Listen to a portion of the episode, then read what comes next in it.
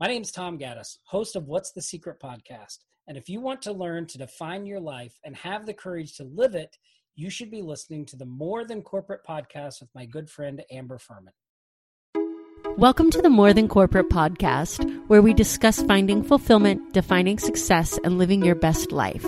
There's no roadmap to success, no one size fits all answer to fulfillment. I believe it requires us all to be vulnerable and authentic about what we want to accomplish and have the courage to step out of our comfort zone to chase our dreams. Keep listening to hear stories from inspiring people who make it their mission to live their best life every day. Guys, welcome back to another episode of the More Than Corporate podcast. I am super excited to have you here today with Tom Gaddis. Tom always wanted to be self employed and free from the butt smooching of the corporate world. He wanted success bad enough that he struck out to follow the entrepreneur's dream. Starting from zero, Tom embarked on building a local marketing consulting business and promptly fell on his face. Um, but he persevered and learned from his mistakes. After achieving success with his local marketing, Tom leveraged his experience and knowledge to start teaching others online. Now, through this website and his new What's the Secret podcast, he's going to be sharing with you exactly how he did it. I am super excited to jump into this interview with Tom. This is going to be super amazing. Really quickly, before we do that, if you are somebody who feels like there's something missing in your life, you're somebody who's just not sure what direction you're supposed to be going, you've spent so much time, effort, energy getting to where you are in your career and you just don't feel fulfilled, then the Define Your Life Mastermind may be for you. You'll get clarity on exactly what every area of the life wheel means to you, figure out what your perfect life looks like, and be able to build a business around the life that you want to have. If you're interested in learning more about that, please go to defineyourlife.morethancorporate.com. Without further ado, let's jump into this interview with Tom. Thank you so much for coming on the show, Tom. Yeah, aloha. I Aloha like to start everything. from Hawaii. Yeah, we we won't tell everybody that you have like this amazing view every time you walk outside in Hawaii. Yeah, It is so great be to have you here. Yeah, well, thank you. I'm excited to be here.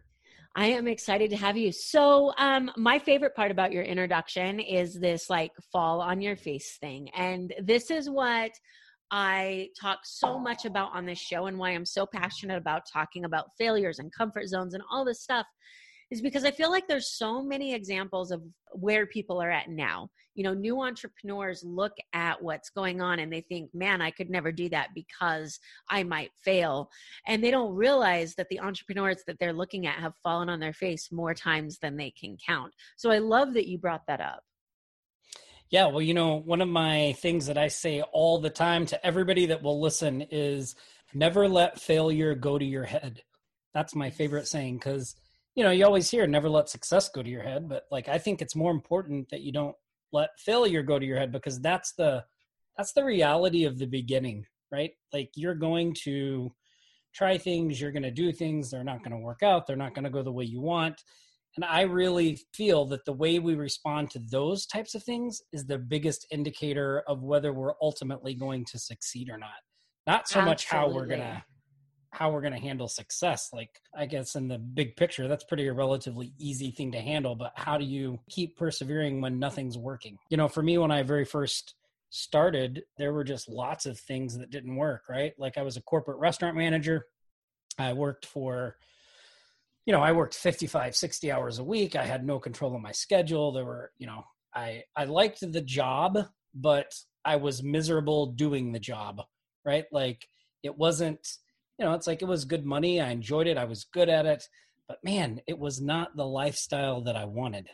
You know, I didn't go to bed every night thinking, "Boy, can't wait to get up and manage that restaurant tomorrow," you know? It was like, "Oh, work." So, Yes. you know for me breaking out of that was really hard and i wasn't very good at it it actually took getting fired that was pretty much what it took for me Isn't it amazing how, you know, those things that you think are awful, that you think are the worst things to ever happen to you, end up being like the best push that you need in the direction that you want to go? Like, nobody thinks, man, I got fired and it's great. Um, and then all of a Yeah. sudden you see what it opens up for you. yeah i mean the at the time it was very not comfortable but um you know and even even after it happened like you know for me so like i got so my my idea was like oh we're to move to maui. I'm to start a business. It's to be great. I'm to get out of the restaurant biz. And uh my wife like the day after we decided to move she was like hey i noticed this restaurant has a job opening and you may want to have a job when we get there. And i was like ah i didn't want to do it. So they i set up an i put in an application. They set up an interview and uh, because I didn't want to do it, they were like, "Well, how much money do you want?" And I like I gave them some crazy price, and they were like, "Okay." I was like, "You're ah. like, no." Yeah, I was like, "Oh man." So, but anyway, so then I get fired like eight months in, and I actually started collecting unemployment because I thought, okay, well, I'm going to start a business. It's going to be easy, right? I got yeah. nothing else to do, got no job, you know, so uh, yeah, I'll just start this business. And uh, oh my gosh, it was pretty painful. You know, I was like searching everywhere for something and buy you know buying a ton buying just a ton of stuff books and how to succeed and all this stuff. And just, none of it was like coming together. And uh finally i like i remember i got this letter from the unemployment place and they were oh like no. Yeah they were like listen bro you've been on unemployment for 51 weeks. You got one week left and then we're kicking you off of this. And i thought oh my god what am i going to do and uh, what that did for me though was like I realized at that point, okay, I have a choice. I'm either going to have to get a job or I'm going to have to make this work, right? And so in that moment, I stopped trying to figure out what to do and just started doing. I was yeah, like, okay. I think that that's so freaking powerful because so many people get stuck in the thought so many people get stuck in the I don't know what I'm doing. And so they just get paralyzed.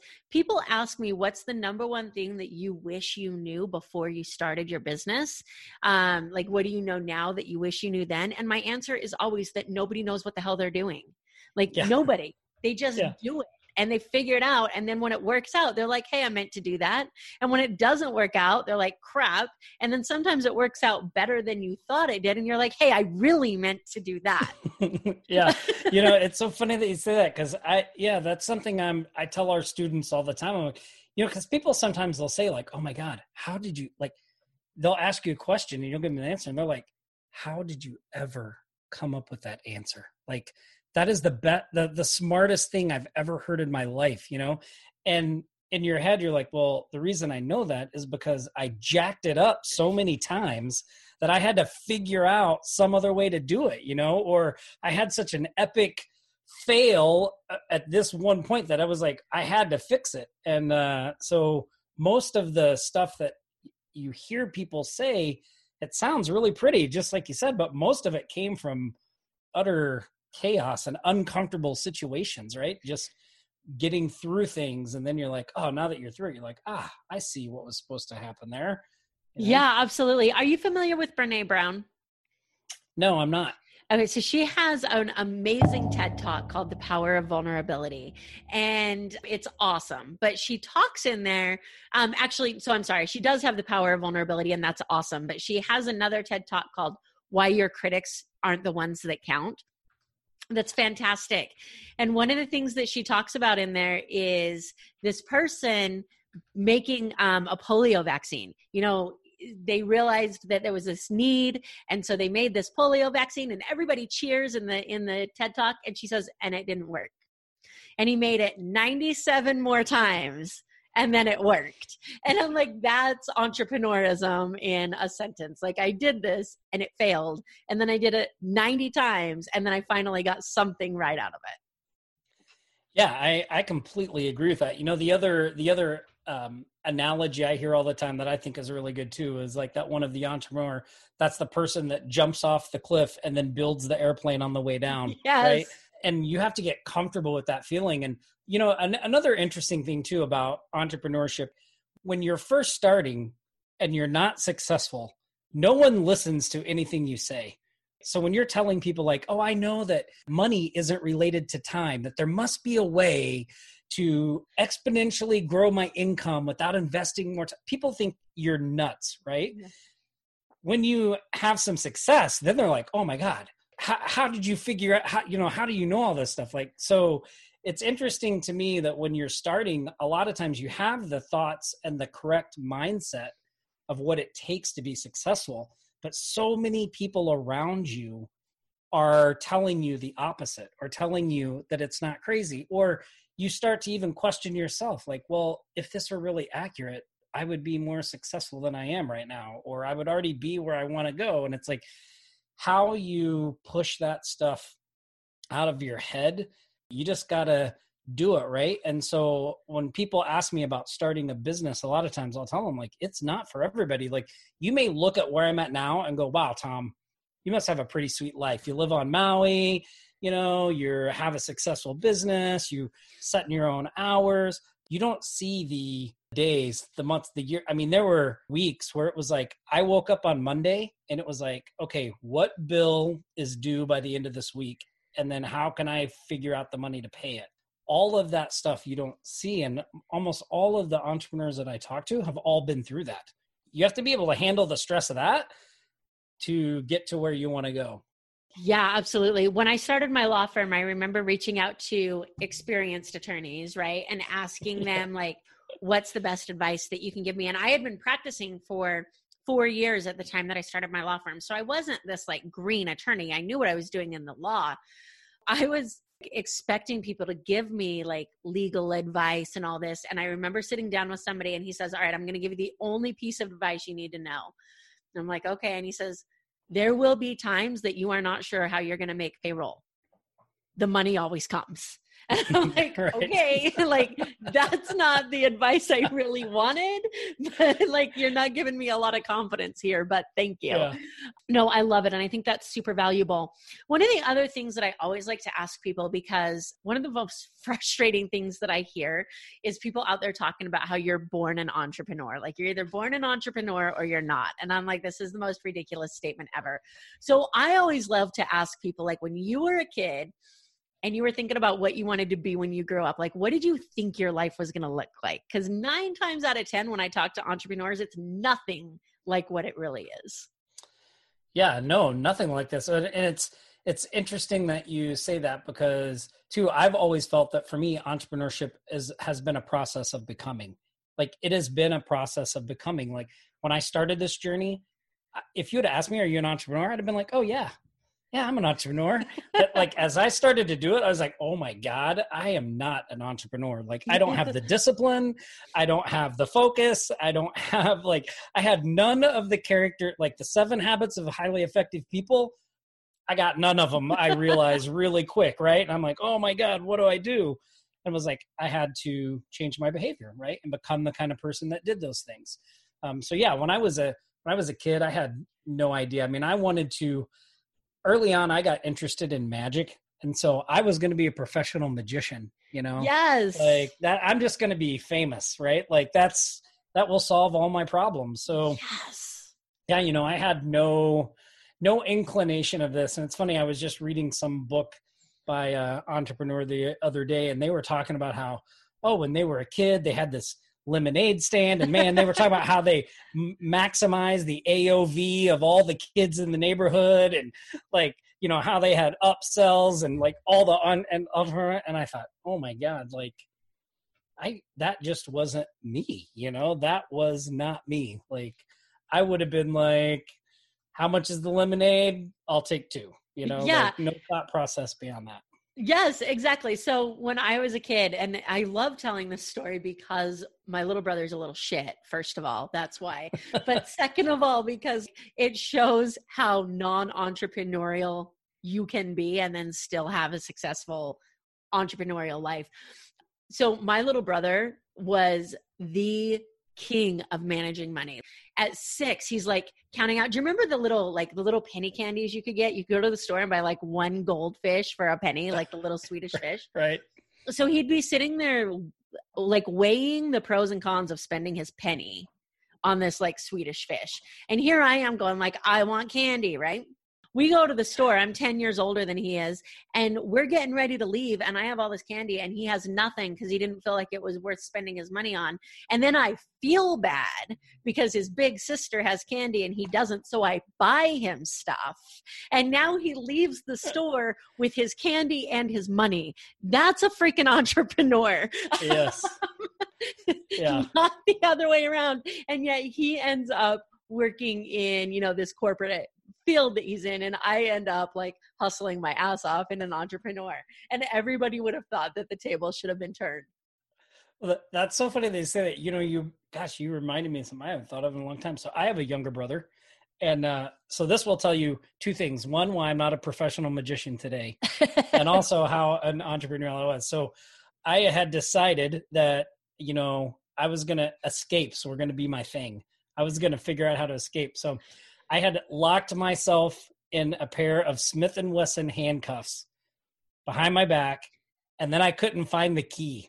All right, so I am like, I, I don't know what to do. So my mom gets my brother and my sister together, and we go. It's snowing in Oklahoma. We go traipsing out to the car.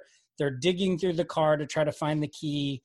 My brother finds the key and we're like, great. So then he starts finding money all in the seat, you know? so then we get in and he's like all excited, counting the money. And my mom's like, where's the key? And he's like, I don't know. Like he had put the, like he had lost the key in his attempt to save the money. And uh, so we had to go, we found it. He had dropped it in the snow and I eventually got free from the handcuffs. But I love it. And that's I mean in a world of personal development and entrepreneurism where we love to use like analogies like getting free from the handcuffs, like you could just sell that shit. So, yeah. so what's the secret podcast? What was the driving force behind that? So I started out with a digital agency selling services to local businesses in my area, helping them with like websites, SEO, social media, stuff like that. And once I I started to get some traction with that, I like working with clients, but also it was very uh, time and the money were related, right? So I'm thinking, how can I how can I break that chain of that? So I started a company with a um, my business partner Nick Ponte and we started teaching people how we were getting clients to our agencies because we were having success. So that business like grew super big.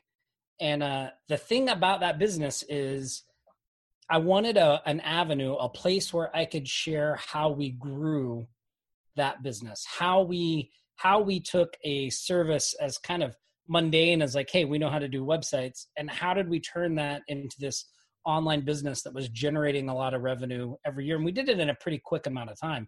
We've only been around for it's been less than four years. So the What's the Secret podcast is really my way to do that. It's a place where I can come on and talk about how we're growing that company, the things we're doing, how to, if you have a service based business, right? How do you go from that? How do you make that transition?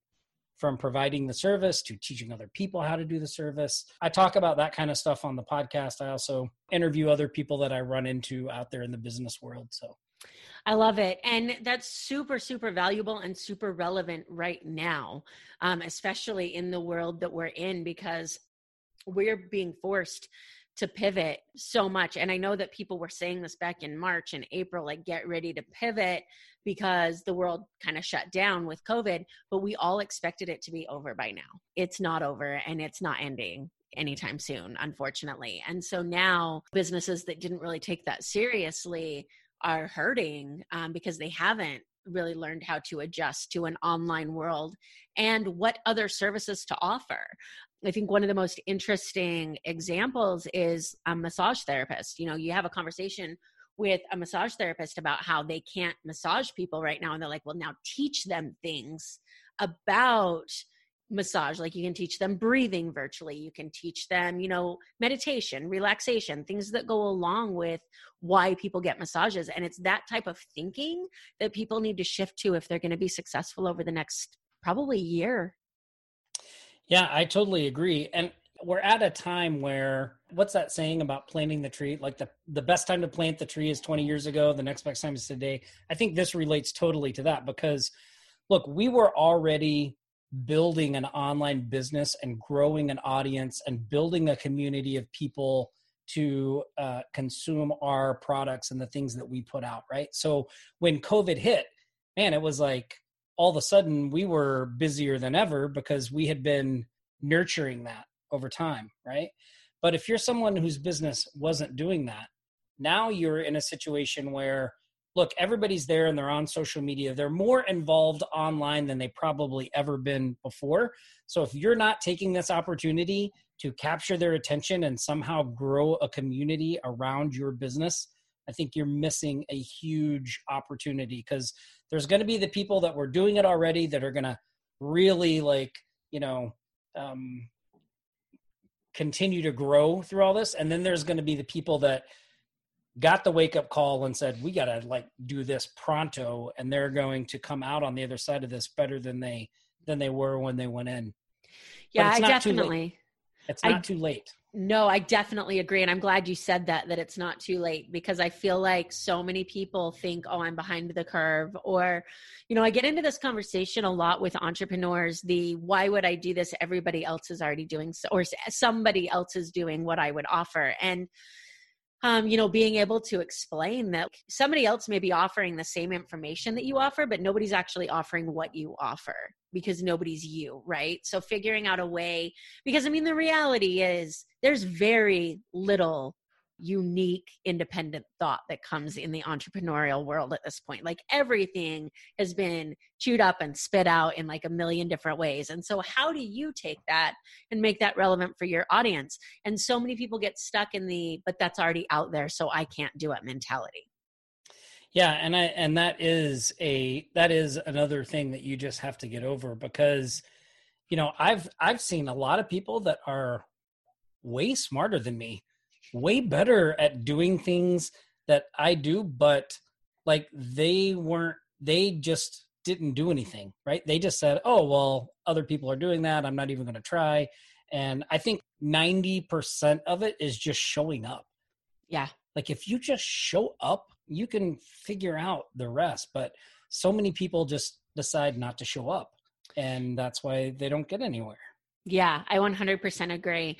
So, where can people track down your podcast? Is it on Spotify, um, iTunes, pretty much everywhere people listen to podcasts, or? Yeah, pretty much everywhere. It's on Apple, it's on Spotify, it's on Google Podcasts, all those places. Uh, you can also just head over to my website, it's tomgaddis.com, and you can see all the episodes there, links to subscribe, all that stuff. Perfect. So, since you mentioned your website, tomgaddis.com, what is this milk it method that you told me about? People always ask me, okay, Tom, like, how did you, like, what was your strategy? Like, because it, if you look from my business from outside, like, you might think, oh, yeah, you started the service business, then you started teaching people online. Like, how did you get to that point? Well, it, there was actually method to my madness. And so I, I have this strategy I call it the Milk It method. And MILK is actually an acronym. So it stands for market, idea, launch, and then the K is kaching. So each each of those each of those letters, you know, is a way to start a business. Like when I started my agency, I'll just give you a quick example. Uh, I looked at the market, and here on Maui, there's a lot of people that focus on helping the tourist business advertise but no one was helping the real local businesses advertise the ones that needed you know the local people to show up. So i started targeting those businesses instead of trying to compete against everybody else right? So you know i picked a market. Then my idea was okay i'm going to help them bring in more customers. I can do that through direct mail. No one was really doing that. So now since i want to do direct mail well what do i do next? Well we need to launch a direct mail campaign. So I did something real simple. I just had a jumbo postcard. I sold like ad spaces on it and then mailed it out to the people in the area. And it it was something that I could launch really quick to just even see if my idea would work, right? And get some cash flow coming in. And then the kaching part is okay, now that I had the successful validation of my idea, how do we make that grow? How do I turn these people that have done this direct mail thing into future clients and get more services from me and expand and all that stuff. So, you know, I use that strategy to grow my agency. And then I just turned around and did the same thing to grow the online business because what's my market oh there's other people out there that want to grow an agency they don't know how to get clients right so i'm going to show them how to do that then you know launch a product and then grew it from there into what it is today so yeah it's just it's the kind of like the foundation strategy and principles of what it takes to really take anything whether it's a product whether it's an idea whether it's a skill and turn that into uh, well I, I always i say turn it into a huge cash cow but like you know to to profit from that whatever that is for you I love it. And people can get that at your website on tomgaddis.com. Yeah, there's actually a free e-guide there. So yeah. Yep. I don't Perfect. have a course on it or anything like that. It's just something I put out. I you know it's so funny uh, because I wanted to do a book around it and then COVID hit. And I was like, "Oh my god, like this info like I just really felt that that strat I needed to get it out there and trying to wait for a book and all that was just too long. So I just made an e-guide and stuck it on the website. Well, the cool thing is you can still do your book when you're ready, right? Even though you got the ebook or the e-guide out. So that'll be awesome. Yeah, well, um, there's a um, lesson. There's an entrepreneurial lesson for you, right? Right. Like, take some action, get it out there, like figure it out as you go. Yeah, for sure. And one of the things that I love about what you just mentioned is that first part of that, the market, because I feel like people switch it around a little um, and they think, okay, I got this really cool product now, what do I do with it? And if you have the product before you have the market, then you have a problem because the product should come from what problem do you solve? And if you don't know who your market is, how can you know what problem you solve for them? And so I think that that's like probably one of the biggest mistakes that I hear entrepreneurs make is like, hey, I got this great idea. Now, what do I do with it? That's the wrong question. The question is, who do I want to serve and what problems do they have? Yeah, you're I mean, you're absolutely right. You hit the nail on the head because that's the difference between, you know, I think success and failure because somebody who develops their product first, they spend all this time developing it, then they go out and they try to sell it and it doesn't sell. Like look at all the time, money, everything they've invested. The approach that I like to do is like, okay, let's find some people that are buying stuff. What is it that they're buying? Like, okay, can we do a product or a service that's around that thing that they're buying? All right, let's do that. Now let's see if we can sell them something. And if we can sell them something, then we expand from there, right? And that that method of growth has served I mean, it served me really well, but like just for instance at Offline Sharks, you know, the thing we identified right away is like, well, what is the biggest pain point for people that are trying to start a business? Well, they need to get clients and customers, right? Like that's their biggest pain point. So if you look at any of the products we put out through offline sharks they're all they are all that. How to bring clients into your business uh, some foot in the door strategy some you know something that we've used to bring clients in. And i and i think another thing that sidetracks people especially with this type of business is they don't think the results they get are worth sharing right? And i'm going to tell you like if you know a way to generate an extra $200 a month, there are a lot of people out there that would love to know that technique. Mm-hmm. Even if you're not having like super stellar results and you're not a millionaire or anything like that, it's okay. Like just share if you have something that's working and that you're having success with and you can show someone else how to do it, share it. There are plenty of people out there that would want to know and would implement it and get results. Yeah, I'm so glad that you said that because this shows up in a couple of different areas. I had never really thought out of it in what you just said with, oh, it only makes a little bit of money, so it's not worth sharing. The place that I see it the most is in the space where I'm asking people to come on the show and talk about their stories, or we're talking about public speaking and they're like, but my story is not strong enough. And I, it's so interesting to me because I tell people like that millionaire that you just mentioned that's out there making, you know, ridiculous money right now, the average person that's looking for a way to improve their income isn't going to relate to that. They're going to think that happened for him, but it happened for him because of, and they're going to pick something that's different between them and use that as an excuse for why it can't work. The same thing happens when somebody's out there talking and speaking and they've had this near death experience and they couldn't walk and then they could walk again and now like life's great, right? The average person is like, okay, that's awesome for you and that's really inspiring, but how can I relate to that? And so getting people that just make $200 a month extra or $300 a month or getting that mm-hmm. person that just overcame like a crappy childhood but didn't have any major health issues to come on and tell their story like they are just as important as the people making the millionaires and the people coming off of like near death experiences.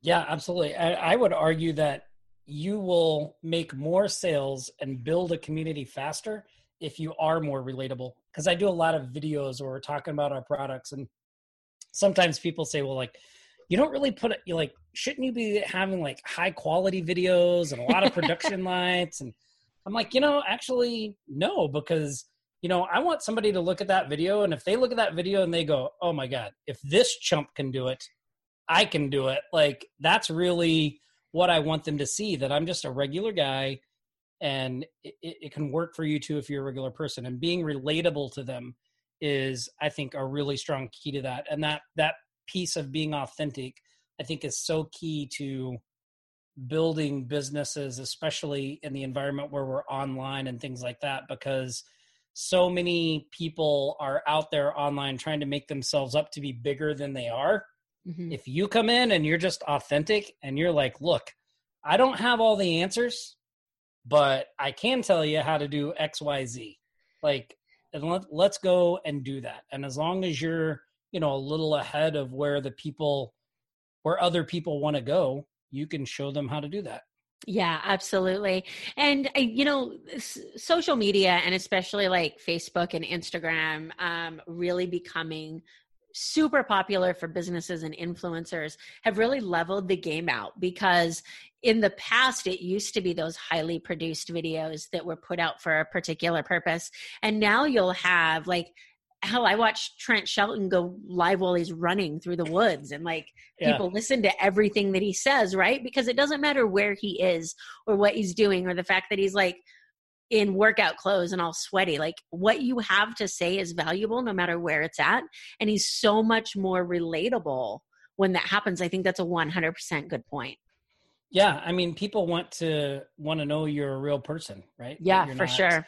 You know, like um, one of the, one of the examples I can think of with that is like so in my in my business since I have an online business now and I can control more of my schedule, right? Like I have the ability sometimes to just go off and do fun things and my business runs in the background, right? So a lot of the quote gurus, they use that opportunity to fire up a camera and tell you like, look, look at what I look at what, what my life is like, right? Like, oh, I'm at this place, I'm here, I'm there, like my business is running in the background.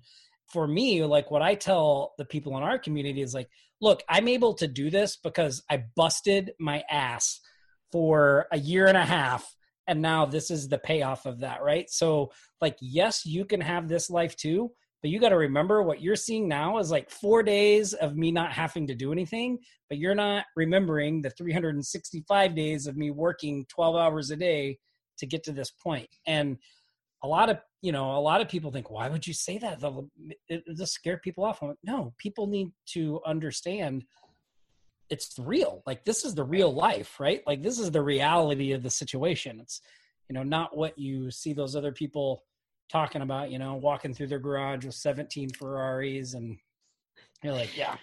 Okay, so someone just posted a meme, and this may lose me some followers. Sorry, guys. Um, somebody just posted a meme that said, "If you don't have anything um, valuable to say, just stand next to a car that's not yours. That'll fix the problem." that's, like, that's yes, awesome. that's amazing.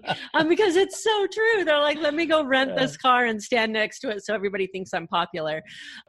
No, I love what you just said because you know the person that says, "Oh, that's going to scare them off." If if that statement scares them off, they are never going to make it ever. Yeah. So, like being real with them, you know, my coach, it's my favorite thing to watch ever when somebody walks up to her and she's like, "Gosh, I really want your life. Like, how do you do it?" And she pulls out her calendar and she shows them her calendar every day and they're like, "I don't want to do that. And she's like, then you don't want my life. Like that's like you, what it boils down to. Yeah, you misunderstood my question. I just want what you have. I don't want to do I want what you have. I don't want to do what you do. Like there's right. a difference there, right? And it also comes back too to like what what do you want for your customers?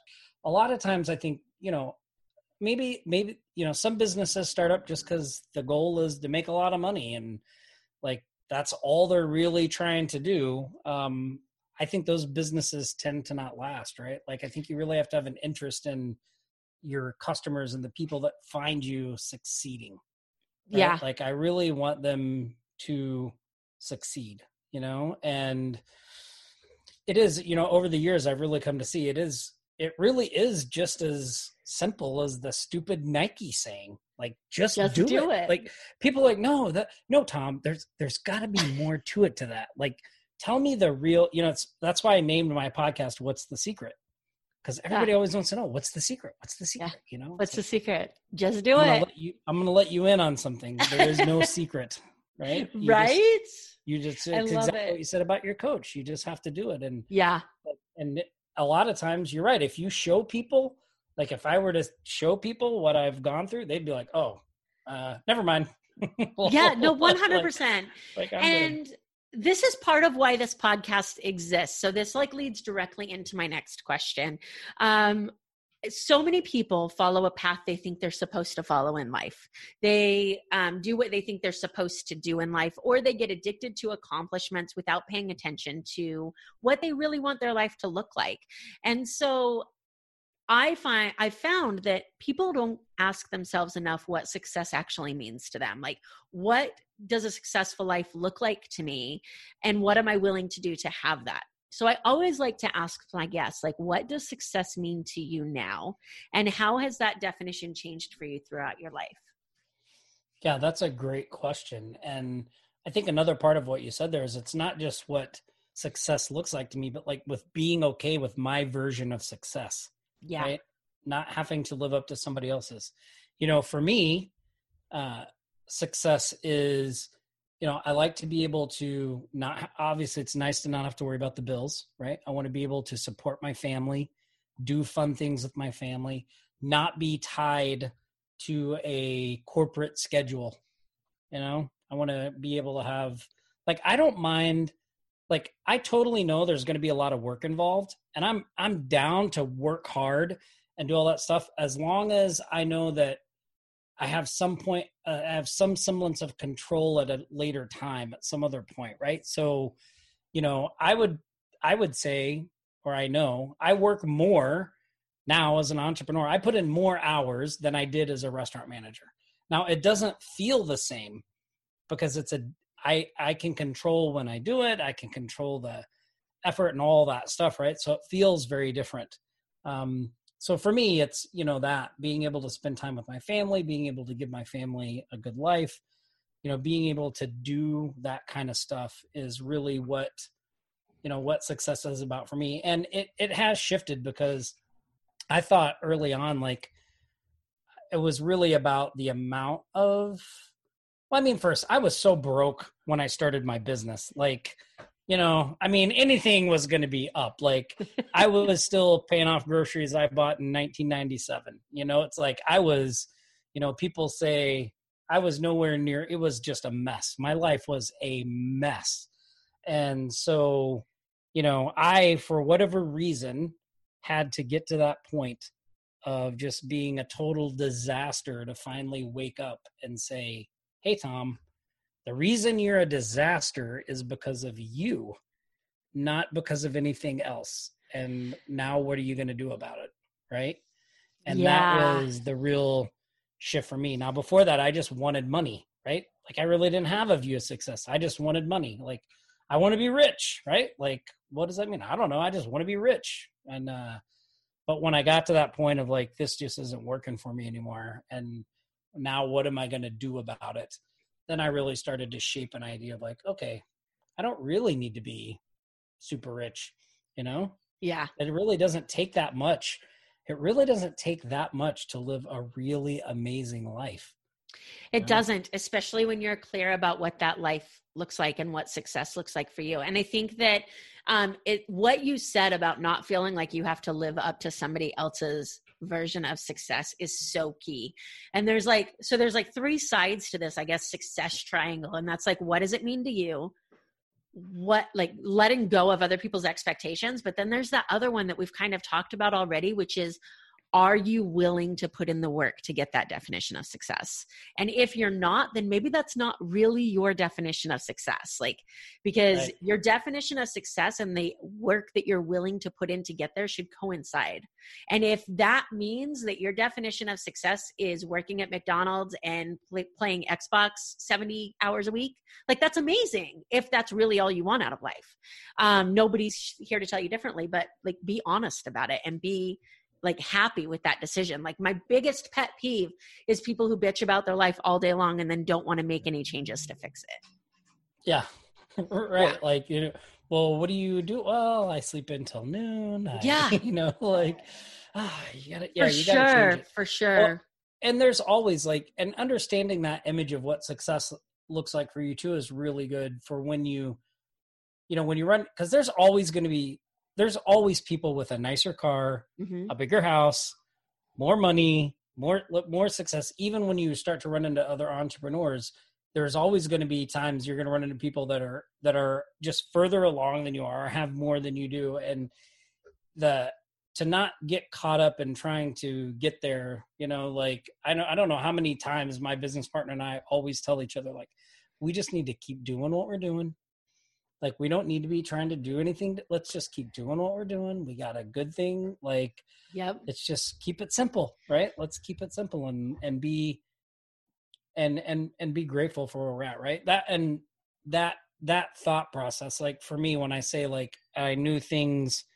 like when i decided at that point like look things have got to change and i got to do something different about it like the very first thing i had to do was get grateful for what i had yeah. Right. I had to get grateful for my life as it currently, like, I wasn't happy about it, right? Because I didn't, you know, I was broke and I had all the stuff, but like, I had to be appreciative for what I had, the things that I already had. And once I started doing that, that opened the door to be able to expand and move out. Yeah, and I'm really glad that you said that because I bring this up so much to people um, when I'm working with them that there's a difference between grateful and happy. Like exactly what you just said. There's kind of this this fine line between being really grateful for what you have but wanting more and not being complacent. Um, but really truly grateful for what you have. And it's why um, i really encourage everybody to include whatever a gratitude practice looks like to you. You know i don't tell people what it needs to be. You don't need to go out there and journal. You know i mean it can be as simple as like meditating in the morning if that's what it is for you. But just something that allows you to be thankful for the everything that's in your life um, and then being able to go figure out what else you want and how you're going to get it. But without that grateful piece it's it's so hard yeah, it's super difficult. I mean, that that grateful attitude that's probably one of the first changes I made. And I mean, and, and it just changed everything too, because it's like then when I started having some success, it wasn't like just it wasn't about more, more, more, right? It was like, oh, I can enjoy the success and like just kind of lean back and relax and let the flow sort of take me to wherever it was going to go, you know? Um, it is, it is, it has been a really it's been a really crazy journey you know? It's it's really weird to me too to even be on podcasts like this and talk about it because i think i mean i'm just me right? Yeah. Like, i'm the same i'm the it's just me like it's just weird to think like huh like how did i how did i get here? Right? Like sometimes yeah. it seems like it just happened like like i don't even really know at what point it started to shift but you know like it when I look back on it, it's really all the things we've been talking about, right? It's been the the the realization that I needed to do something different, right? That it wasn't about whatever anybody else was doing, that I needed to do something different. And then just the small consistent actions every day regardless of whether they were effective or I felt good or I didn't feel good or whatever to just move forward. Yeah, right? absolutely. So there's a couple of things that you said that I want to circle back to because I think they're so powerful. And the first one, have um have you read Mark Manson's The Subtle Art of Not Giving a Fuck? I have not read that book yet. Okay. So you should do that. Okay. But he has a superhero in that book called Disappointment Panda. And Disappointment Panda is my favorite superhero of all time. I actually want to dress up as Disappointment Panda for Halloween and he describes disappointment panda as sauntering from door to door. So you would really um you would really relate relate to him because he's got like this straw hat on and like this hawaiian shirt and like this tiki drink. And he's like going from door to door telling people all the really harsh truths about life that they need to hear but they don't really want to accept. And I feel like that disappointment panda moment that you have with yourself is the beginning to change. Like you mentioned it earlier today um, during the interview about, you know, just saying, man, like the reason that I'm broke is because of me. And what am I going to yeah. do to change that? Like, that's a disappointment panda moment. That sucks. Yep. So, like, I really encourage people to, like, really have those hard conversations, but it requires so much honesty and rawness that most people aren't able to get there on their own until they hit that rock bottom. Yeah, no, absolutely. Like the the being the your ability to look at yourself with some type of realistic perspective yeah. is really really hard to do. And um you know, and to be and when you start doing that it's like it's not like you're there's so many things i mean god there's just so many things that go into that right? Because you have to be able to be realistic about yourself but you also have to be able to like cut yourself a break right? Like there are so many days that it's like yeah i would have loved to have done a lot better than i did and there were probably lots of things i wanted to do and you know what? I woke up in the morning and i just thought i'm not doing any of that today. I'm going to lay on the couch and freaking watch tv and i'm going to eat ice cream right the thing the about it is thing of ice cream. Yeah, the whole it. thing of ice cream. Like I'm not gonna leave the house. And like, and yes, I had a to-do list and I had things that needed to get done, but I did this anyway. And so what do I do that next day? Do I do I relive that experience because oh well, I didn't, you know, like I used to get stuck in this thing of like now I was just running away from the day before because I didn't yeah. do what I was supposed to do, right? Now I'm more inclined to be like, "Hey, Tom, cut yourself a break. You probably just needed to decompress. Now let's just get back to work today, right? And just start yeah. moving forward again. Like not getting too crazy about all the things that come up with that. Yeah, I love that so much. So I um, just hired a nutritionist and a person and a fitness coach um, and a personal trainer because I this my health is like the last part of my well-rounded life that's been ignored for way too long. And when you say that, I think back to a few years ago when I was stuck in this like diet phase, right? And I always had to start my diets on Monday and by Tuesday I was eating like a whole apple pie. And so and then like the week's done, right? So then I'm like, well shit, now I might as well just have like chicken fried steak and like all this amazing stuff, right? So I'll never forget um because it was always like I'm starting on Monday, I'm starting on Monday. And I would be having a conversation with a friend of mine and be like, when's your diet? We'd be sitting down to eat and he'd see what I ordered. He'd be like, when's your diet starting? And I'd be like, I'm starting on Monday, right? Like, okay. yeah. So there was this one time that we sat down and he says, Amber, today's Monday. And I'm like, apparently it's starting next Monday. like the whole um my my day, my week, whatever it is, like my plan um, for whatever period is out the window. So the rest of the week has to go too. Like there's so many people that live their life on that. And you can't, as an entrepreneur, like you said, you have to give yourself that freedom to say, okay, I didn't get this done today, but tomorrow's a new day. And like forget all of whatever caused you to hibernate the day before. Yeah, absolutely. You know, I just recently went through, so up till about a year ago, gosh, I was like 40 pounds heavier than I am right now my health was not good like on all kinds of medication. And for for 5 years every day I would go I would start to go to bed and go you know tomorrow I'm just to go for a walk. Like I'm just at least to go for a walk. And then I would wake up the next day and I'd be like yeah that seems a little drastic. I don't really need to go for a walk. Like I don't really feel like going for a walk. And uh yeah you know I danced that dance for years and then you know one day it just that same thing about like you know the reason i'm in the shape i'm in is because of me now what am i going to do to change it like yeah and it's a slow you know for me it's a slow process like what i had to start what i started doing was okay well, what do like starting to look at what do healthy people do and you know, parking further away and walk. I mean, it seems like such a They dopey walk. little thing. it seems like such a dopey little thing to like park further away from the front door than the close, you know, instead of looking for the closest spot. But like just that little action of doing that, like I think now when I look back, like, do I really think it made a big difference in my health, that extra walking distance? Probably not. But what it did was start to shift my brain Mhm. to go tom is a healthy person you know like this is tom is now thinking of himself as a healthy person and that was the that was the first shift you know? And then of course because i'm an entrepreneur i had to find the most efficient diet and the fastest way to lose the weight.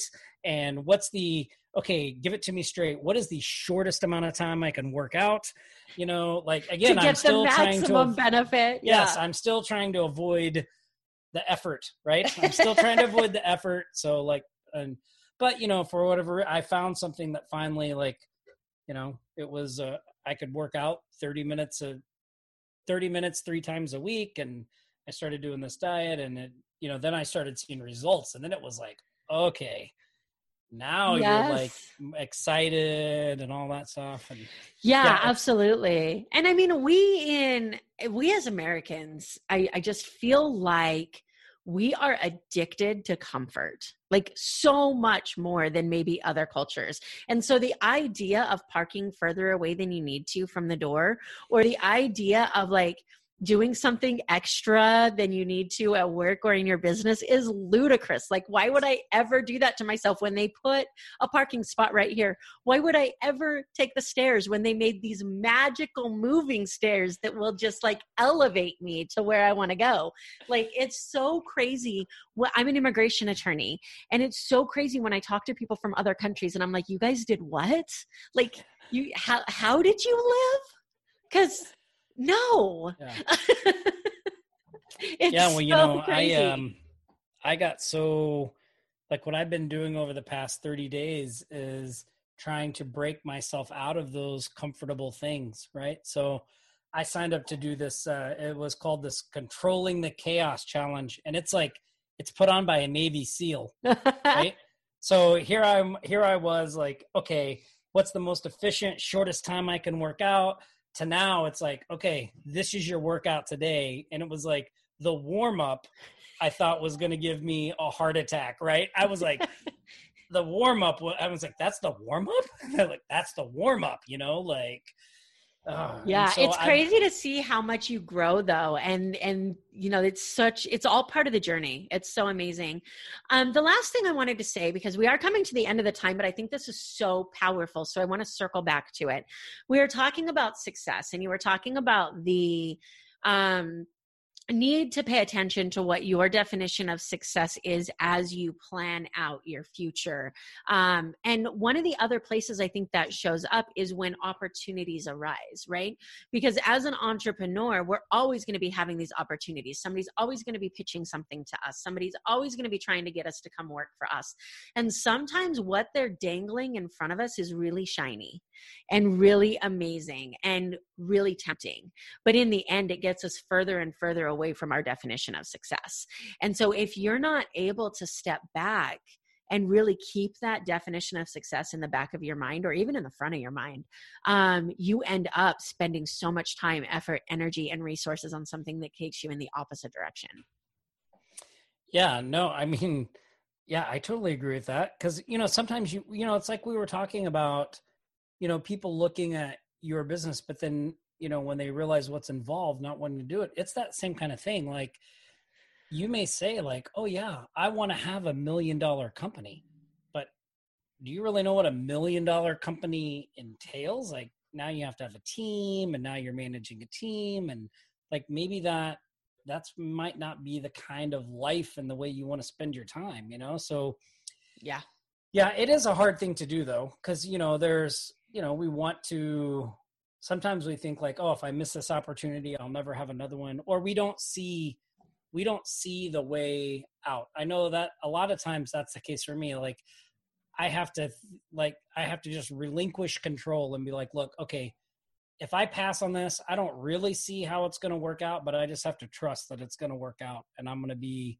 I'm going to be happier than if I had taken it, right? And I think a big part of that is you should most people if you're listening to this do not do what I did. Like if you're going to be an entrepreneur, like even having some type of early on developing the habit of putting some money aside, you know, the the fund that is just like the the I'm going to live life my way fund, you know, like and so that eventually you have the money over there so that you don't have to just take everything that comes your way. You know? Yeah. I mean, I got myself into a lot of trouble in the beginning because I needed the money. And yeah, so you, of, I learned you that and me both. hard way. You know, and and you know, I was really glad that you mentioned that because people always say, "Oh, I don't have the money to start a business." And while it's not always ideal, I started my law firm with two hundred dollars in the bank. It wasn't an amazing place to be in. I mean, your position wasn't an amazing place to be in, but that's where you were and you you grew from that and you built something out of it and so it's just a reminder that like if you have an idea and you have a passion and you're willing to put in the work for it the resources you have up front aren't a reason to not do it but they yeah, definitely help yeah. for sure yeah well, and um, it, it, can um, help you with your sanity. yes, yes, that's so important. I still don't think I've gotten that back yet.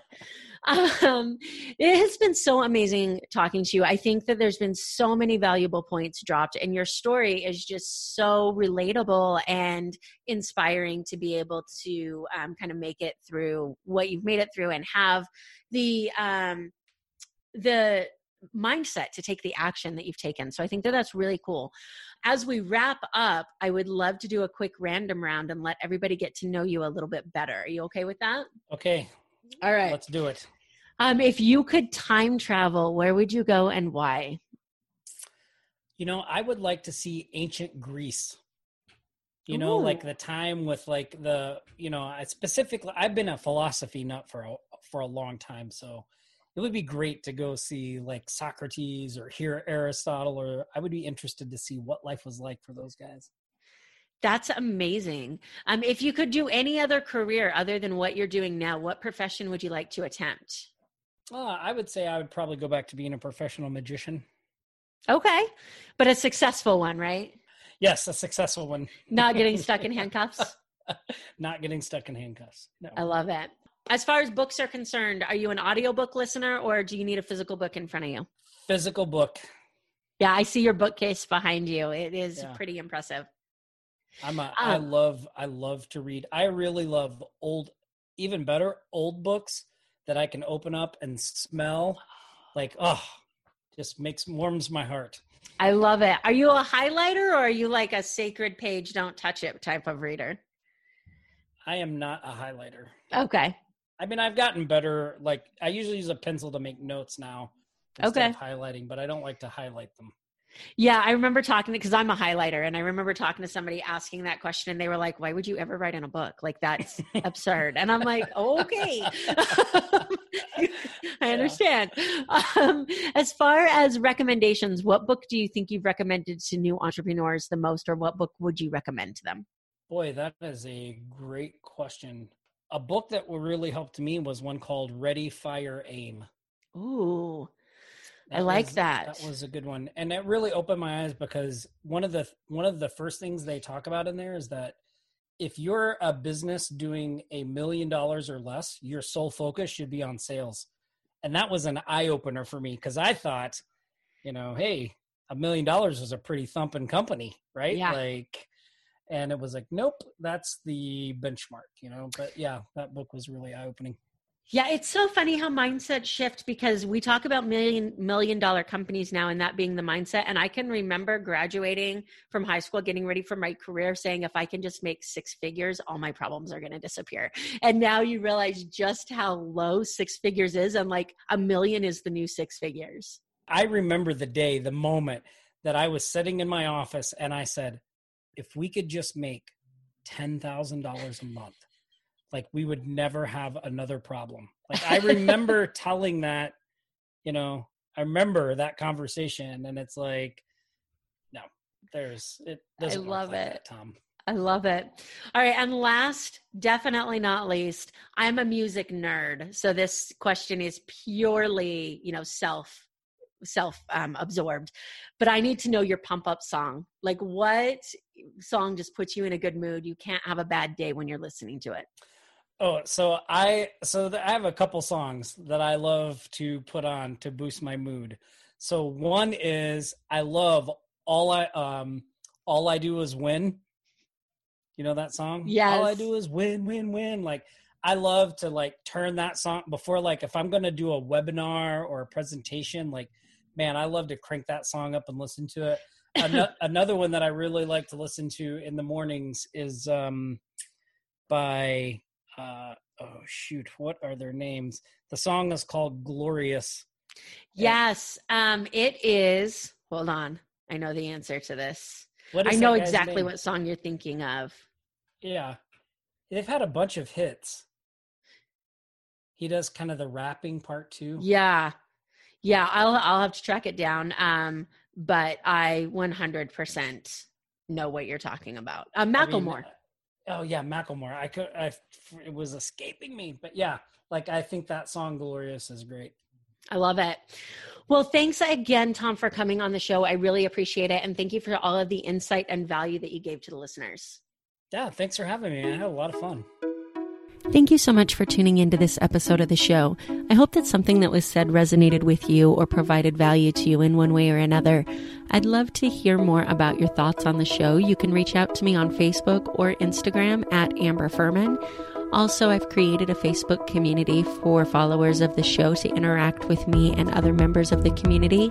You can find that on Facebook at More Than Corporate. So go ahead and join that group if you'd like to stay up to date on podcast happenings and meet some really cool people. Again, thanks so much for tuning in.